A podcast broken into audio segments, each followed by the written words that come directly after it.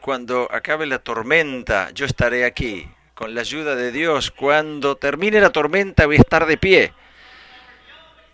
Con la ayuda de Dios, cuando termine la tormenta, ustedes estarán de pie. Oh, mi Dios, hemos tenido una tormenta en mi casa que crecían alrededor de la espinaca.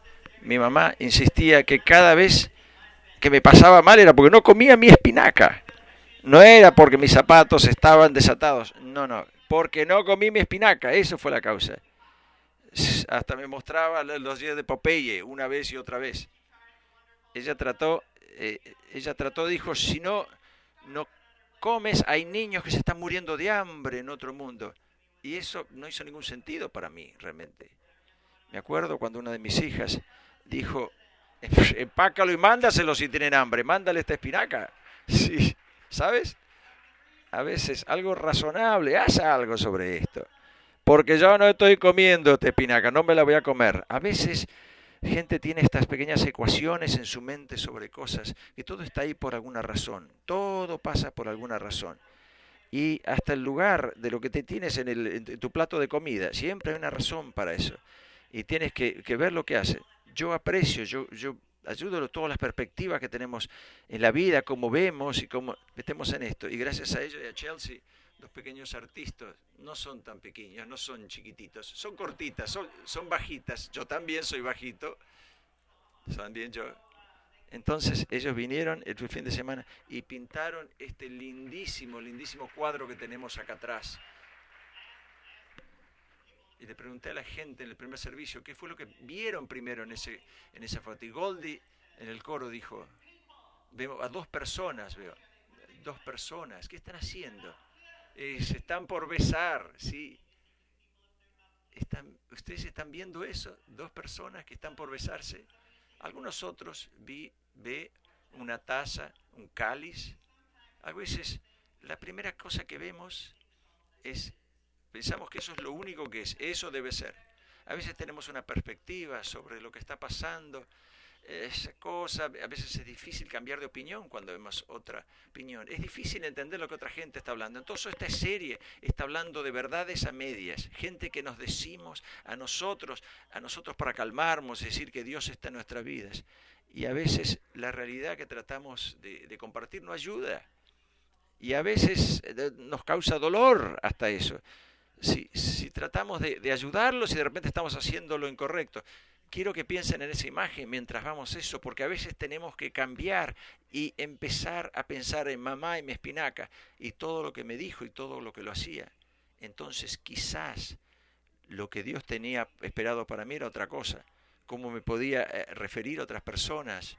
Algunas veces las cosas más difíciles en tu vida es cuando no hay ninguna razón. A veces, a veces no hay ninguna razón es podemos gritar y decirle, preguntar, ¿por qué? ¿Por qué?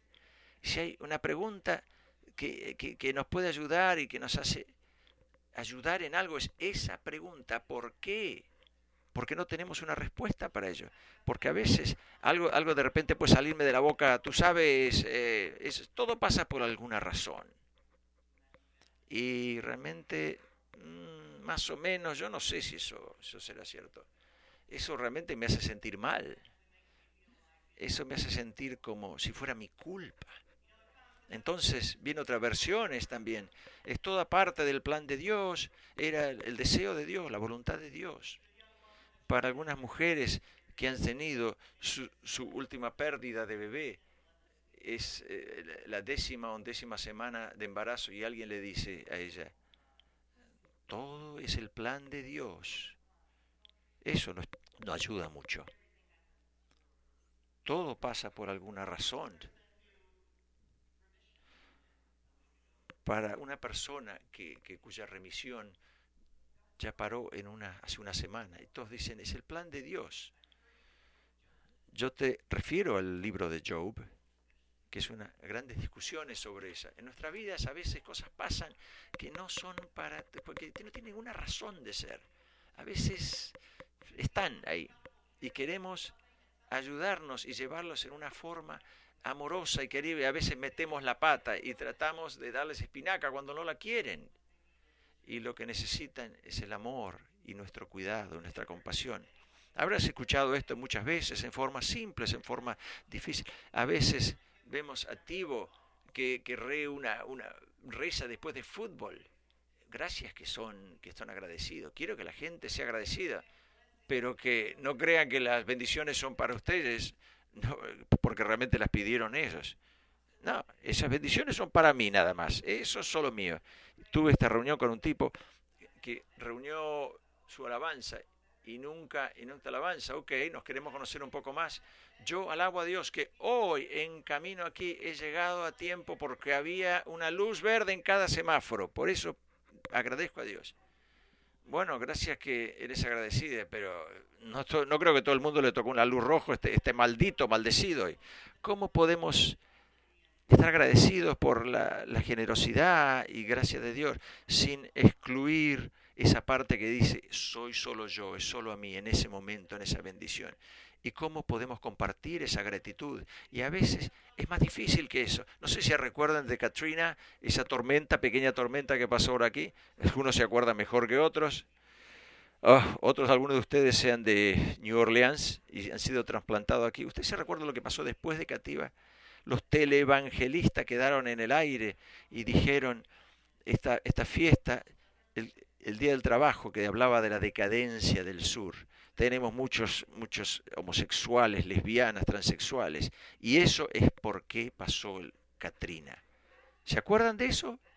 Eso es porque Katrina ocurrió porque esas fiestas decadentes que pasan en Nueva Orleans, Dios hizo que pase eso, porque todo pasa por alguna razón. Y a veces algunas cosas que pasan por alguna razón nos gusta porque podemos echarle la culpa a alguien. Eh, si pasó por alguna razón, busquemos nuestra razón y después le decimos con nuestra favorita razón. Entonces, eh, avergonzamiento y culpa, ¿quiénes son estos locos? ¿Por qué piensan y representan a Dios esta gente? ¿Se entienden? están, nos están tirando espinacas a nosotros y está fría. ¿Saben? Y eso es lo que pasa. Entonces, es lo que pasa. Entonces, una persona inteligente se juntó y puso un, un, mapa del, del, tiempo. Y si estos son los desastres naturales de, los últimos cinco años, 2007 a 2011, entonces podemos darnos cuenta inmediatamente que la gente que fue a, Tabaco en Carolina del Sur fueron realmente bendecidos y podemos decir que el Valle Napa es, es, una bendición, es preferida por Dios porque tiene las mejores uvas, el mejor vino. Mira, no pasó ningún desastre en Napa, entonces Dios los habrá bendecido. Si te vas de vacaciones, va a San Francisco, está realmente bendecido excepcionalmente. Si se quiere casar del día a la noche y divorciarse en un día, andate a Reno, a Reno, Nevada. Dios, Dios ama ese lugar. Ese es el lugar que debes estar. Entonces, cuando vemos eh, el, mapa de desastres naturales, la gente cree, esto todo pasa por algún motivo. Todos estos televangelistas que son de Oklahoma, de Kansas, Dios, oh, Dios ha de tener algo con ellos, ha de estar enojado con ellos. Eh, su razonamiento tiene que ser, no es correcto, que todo pasa por alguna razón y después piensan de echarle la culpa, culpar a alguien porque no entra dentro de eso. Y su favorito y su golpeo favorito es golpear y, y, abusar de los que queremos abusar. Cuando la gente pregunta por qué y necesita amor y necesita cuidados y necesita la presencia, nosotros entonces decimos cosas a ustedes. Era la voluntad de Dios. En septiembre 11 no fue, no fue antes que Jerry Falwell y Pat Robertson dijeron las noticias. Los Estados Unidos ha perdido el favor de Dios porque han permitido a los homosexuales y otra gente progresiva. Oh, my Dios. Es, oh, eso es frío y cruel. Hoy, ¿sabes? Finalmente tuvimos el pulso en Orlando algunos sacerdotes, pastores dijeron, los debería haber matado a todos. Algunos políticos dicen, es porque los musulmanes, la culpa es de ellos. ¿A quién le podemos echar la culpa? ¿A quién podemos avergonzar por estos eventos horribles? Cuando en vez nos deberíamos preguntar, ¿por qué? Y probablemente lloremos juntos y nos agarremos las manos y preguntémonos, ¿qué sería si alguien tan lleno de dolor no tendría que matar? si hubiera algunas otras respuestas a estos, el desafíos de nuestra vida, además de la violencia. Y algunos de estos, llamados efectos son visibles. Si tú sales y te pones borracho y rompes el carro contra un árbol, tú lo causaste, tú tomaste demasiado. Si tu colesterol se sube altísimo, más alto que fuiste al doctor, porque elegiste no te hacer ejercicio por seis meses. Le estoy diciendo para ti, no para Vicky. No es para ti, Vicky. Estoy diciendo para mí mismo. Sí. Hay cosas en la vida que son causa y efecto, pero hay muchas cosas por las cuales no hay razones. Y nosotros acá en Estados Unidos amamos la causa y efecto. Nos gusta echarle la culpa a alguien, avergonzarles. No, no queremos saber un porqué enigmático eso nos hace, nos hace nos incómodos. Nosotros tenemos una escuela de psicología que, que nació acá en los Estados Unidos, en Europa, tiene eh, esas escuelas de Freud, de, de Jung, de Odlian, que hablan de generaciones, de tu vida, los orígenes de tu familia, quién eres, cómo, cómo naciste, en qué orden naciste. Y después en Estados Unidos, ¿qué tenemos? Acá tenemos el comportamiento, teorías de comportamiento. No es malo, pero hay una media verdad en eso. Hay algo de verdad, algo de bueno en eso, pero no es todo, no lo es todo. Como el comportamiento a veces dicen sus palabras, la voluntad libre es una ilusión. No hay libre voluntad, es una ilusión. ¿Les gusta o fue lo que, lo que dice que la escritoria? La libertad de pensamiento es una ilusión y todo es consecuencia de acciones previas. Y es más, dice B.F. Skinner, dice la teoría de comportamiento no tolera eventos privados como pensar, percepciones y, emociones que se pueden ser observadas como causa del comportamiento de cierto organismo. Son todos estímulos y respuestas. Usted no tiene elección, no tiene, no tiene voluntad, no hay nadie que puedes elegir, no hay nada más que pasa en tu corazón y en tu alma. Es solamente lo que pasó el día anterior y el día anterior a eso. Entonces, entonces hay mucho trabajo en comportamiento y a veces ayuda a mucha gente, los que son adictos al alcohol y a las drogas. Eh, ayuda, la teoría del comportamiento ayuda a esa gente. Si usted tiene miedo a arañas, la mejor es la teoría del comportamiento, sacarse encima el miedo de las arañas. Pero las preguntas grandes del suerto, ¿cómo? ¿Cómo lamentas? ¿Cómo lloras? ¿Y qué hacer cuando no hay respuestas? Ellos no tienen una solución. Pero por Dios, estos son lo que nosotros amamos y nos gusta hacer una parte. Esos de que lo podemos tener una, una, respuestas y lo podemos arreglar en rápidamente, en seis pasos, rápidamente. Yo quiero que me manejen el dolor, no me tiren espinacas, pero me quiero curar en seis sesiones o menos. ¿Pueden hacer esto para mí? Entonces, eso no viene. Estas verdad medias nos puede, nos puede perseguir que todo pasa por alguna razón. La teoría de comportamiento dice que la forma mejor de hacer algo es si te dan un, un, premio todavía, una palabra, no, no respondes efectivamente. Si te dan un premio, no todo el tiempo, tampoco responde. En cuanto te dan un premio cada vez, cada tanto, y eso son como las, las máquinas tragamonedas del casino, cada tanto te dan. Por eso es que la gente tiene tiene adicción al juego, porque la forma de compensar es que usted traen, traen y traen. Y a veces decimos cosas como que todo pasa por alguna razón y puede parecer que está bien, pero muchas veces tiene efectos negativos. Y a veces tiene efectos negativos en nosotros mismos. Yo creo en causa y efecto. Yo creo que Skinner tiene alguna razón. Me gusta ver esos, esos videos de, de gatos y de gente y creen que el gato puede llegar a hacer ese salto y después no lo hacen. Hay algo, hay algo, algo malo que, causa efecto, se cayó al piso, pues no tenía la percepción correcta. Y es muy gracioso cuando te dice la gente, no te sientes en esa cerca, no te sientes en esa cerca, no es una buena. Y van y se sientan en la agencia, van y se caen. Están esos momentos en la vida. Estamos hablando los tiempos cuando la gente el alma de la gente le está doliendo a la gente. Cuando el corazón necesita que lo curen. Y todos decimos, es una parte del plan de Dios. No, no quiero que nosotros usemos esas frases para causar daños, pero tampoco las quiero usar para salvarnos, no tener culpa nosotros, le echamos la culpa al otro y bueno, salimos del aprieto. Todo tiene una razón. Todo.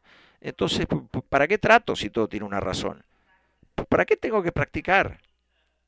¿Por qué necesito, necesito practicar para la revista musical de Broadway? ¿Por qué hace eso? Si Dios ya lo tiene planeado, ¿para qué? No tengo que hacer nada. Y quiero decirte, dice, no, eso no está en la Biblia. Es lo que nosotros decimos, que todo pasa por alguna razón. Jesús no dice eso. No lo dice.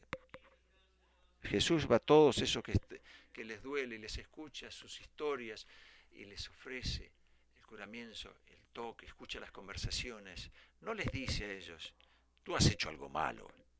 No.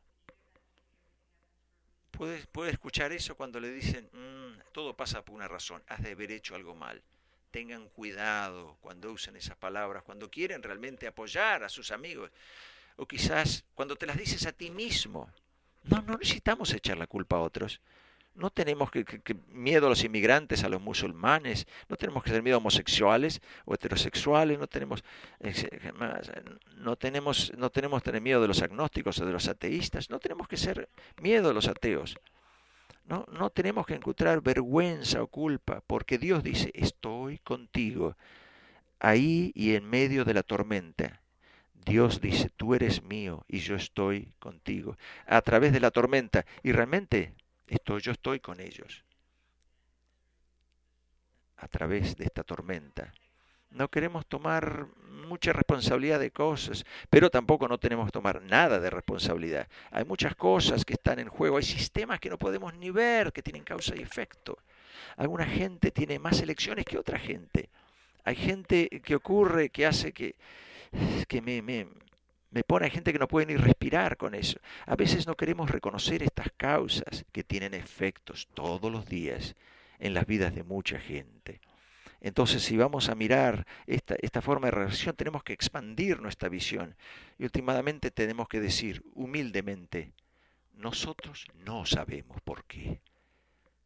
O alguno de las preocupaciones más profundas, pero lo que sabemos es que Dios dice, ¿saben? Yo, yo te he entregado toda esta cosa. Dale algo, haz algo con esto yo te he entregado aquí, como en el creacionismo, el capítulo 2 de la Biblia, cuando todo empieza, yo te entrego esto a ti. No es como que estoy mirando el tiempo y que me, echaron del, del, reino de los cielos, o un dueño de una casa que no está, o que estoy mirando cada, cada movimiento, cada piso de vertila como si estuviera con la correa cortita, pero yo estoy camino a través de todo, de la tormenta contigo. Me gusta como Paul lo dice en Romanos, dice en esta forma, en 8:28 dice, nosotros sabemos que todas las cosas están ahí mismo por algunas cosas por los que aman a Dios, porque son todas han sido llamadas por el propósito de Dios. No está diciendo que todo pasa por una razón, no, está diciendo en todo lo que pasa, Dios está contigo. En cada cosa que pasa, nosotros podemos trabajar para el bien juntos. Pero levántense, eh, les, les, entregué todo a ustedes, ustedes son mis co-creadores. Por favor, vengan, sean parte de esto, participen. No, no dejen que, que, su, ser contable por algo. El capítulo no termina ahí, viene el capítulo 2. Entonces nos convence que la vida, la muerte, los ángeles, la vida, más cosas que vienen, el poder, no alturas, nada de eso, todos tienen una razón. Nosotros podríamos separar a nosotros del amor de Dios y de Jesucristo nuestro Señor. Cuando, cuando tú te preguntas por qué, ¿por qué? Y la gente está tratando de ayudar, está tratando y dicen las cosas equivocadas. Esta es la pregunta que Paul le dio entendiendo el amor de Cristo. Nada, nada nos separa. Nada, nada nos separa. Aunque gente que diga, oh, es el plan de Dios. Eso es todo, todo. Dios siempre está con nosotros a través de la tormenta. Dios está con nosotros. ¿Quiere decir eso que ni siquiera hagamos la prueba, que no tratemos? ¿Eso quiere decir que que no buscamos cambiar las cosas en este, en este mundo que están causando daño? ¿Por qué? ¿Por qué? Porque Dios dice, tú eres mío, tú eres mía. Ustedes son mis agentes, mis representantes en esta tierra. Cambien la tierra, transfórmela. Estamos haciendo esto juntos, Dios nos dice a nosotros, lo cual es mucho, muy diferente a que todo pase por alguna razón. Ni siquiera lo traten eso. Entonces, la gente de resurrección, la gente de Dios, entonces somos, reclamamos a su agencia, reclamamos a tu poder. No le dejen que nadie les diga que usted causaron los, los huracanes, los terremotos o cualquier cosa. Y no se lo digan ustedes tampoco a nadie. Díganle, porque el mundo está sufriendo, yo puedo hacer una diferencia.